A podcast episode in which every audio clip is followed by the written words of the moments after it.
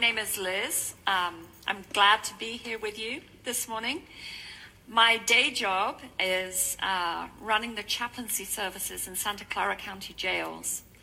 And so I bring you greetings from the men, women, and children incarcerated in Santa Clara, about 3,000 of them, to you this morning. You know, in my work in the jail, I meet a lot of people who are at a decision point in their lives, a crisis point.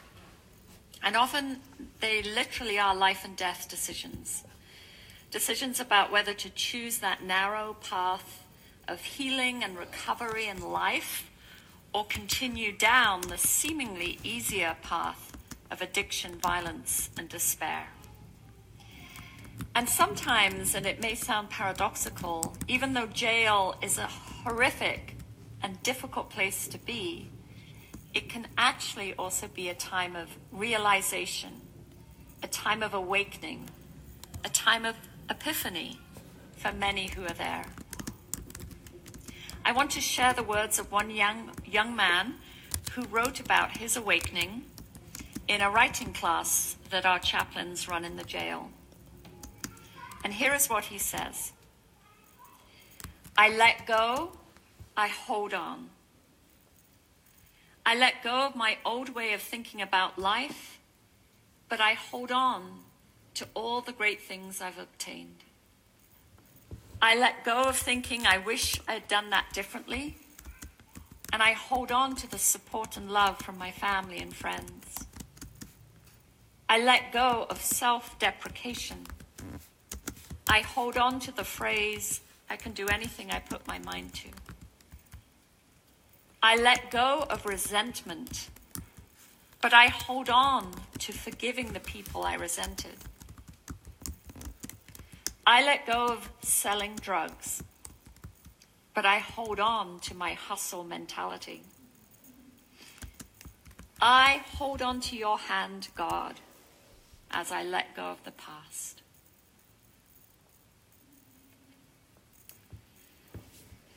Like my friend in jail, I wonder what we do when we are faced with moments of choice, of crisis, inflection times in our lives where we can choose to go one way or another, in small ways or big ways.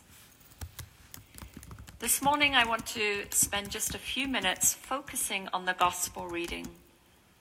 Two groups of people who had a choice about how to respond to this, the birth of Jesus. And they chose very different ways. King Herod and the visiting Magi. Let's look at Herod first. Herod the Great, king in Jerusalem. Herod, who was written up by a writer from that time as, quote, a murderous old man a man who murdered no less than three of his sons in the years before Jesus was born because he feared their desire for his throne. Herod, the Jewish king put there by Roman overlords, was walking a thin line of power and control in a very volatile situation. If ever there was a king you would not want to tell about a possible new rival. It would be Herod. But this is a situation the Magi unknowingly walked into. The gospel tells us Herod was frightened. And the word frightened there means agitated, shaken up, and in turmoil. There he was, sitting in his palace one day, ruling away, strategizing how to keep the Romans happy and the Jews under control, not to mention his volatile, crazy family. And he felt maybe he just about had all his plates spinning okay. Nothing was falling as far as he could tell. Then along come these strange foreigners with rumors of a new king being born. I actually almost feel for Herod in this moment his stomach in knots. His head starts spinning with possible implica- implications and threats. His hands get sweaty, his blood pressure goes up, he feels threatened. So immediately he calls his advisors, his resources. What's all this about a Messiah? Who is this king? Where is he exactly, and when was he born?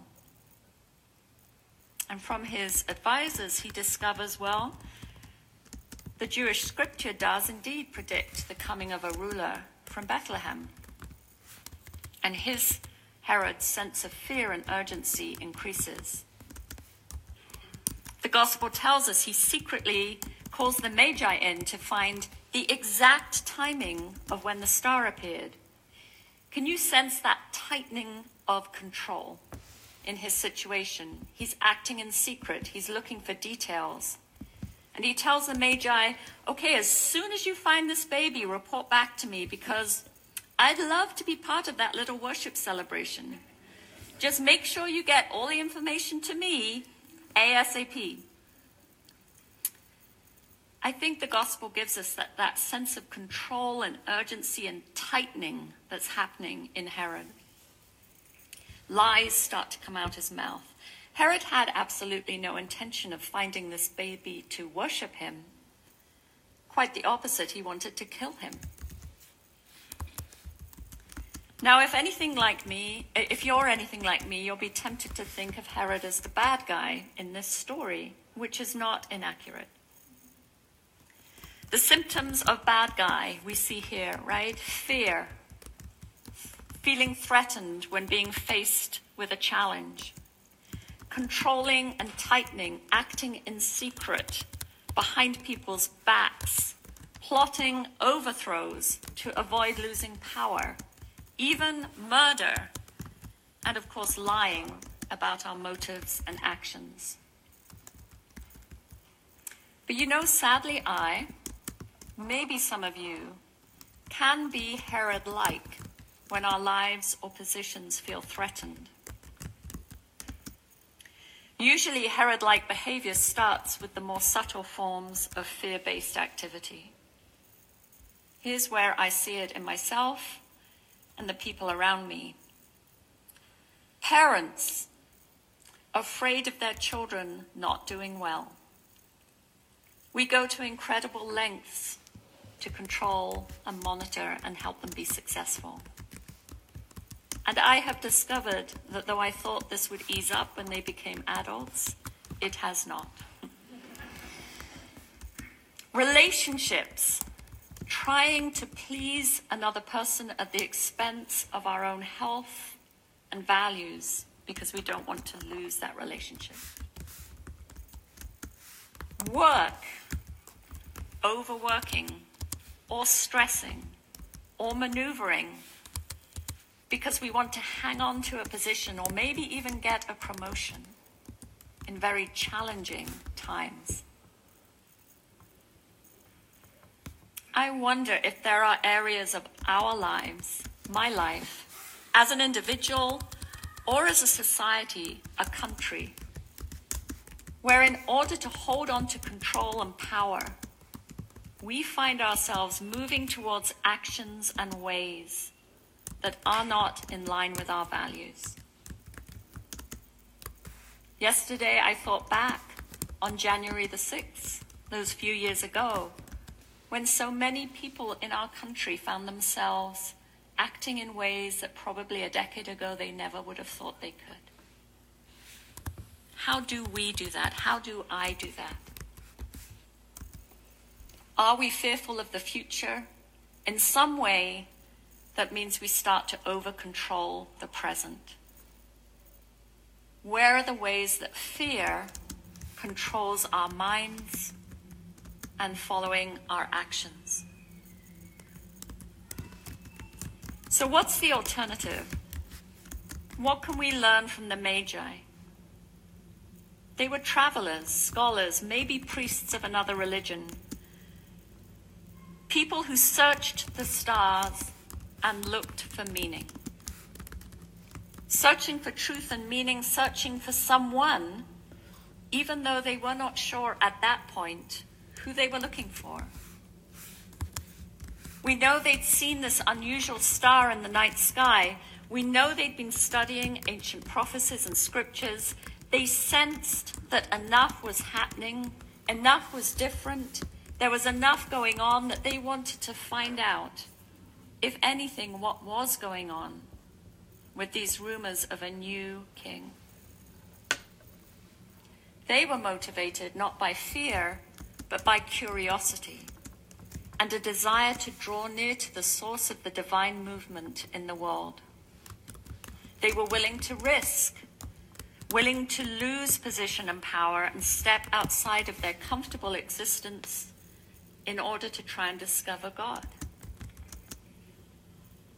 Maybe you're curious about who God is and how you might draw closer to God. Maybe you're on a continuing journey with Jesus, searching out as someone who loves Jesus more of the truth, more of the love, hungry for more.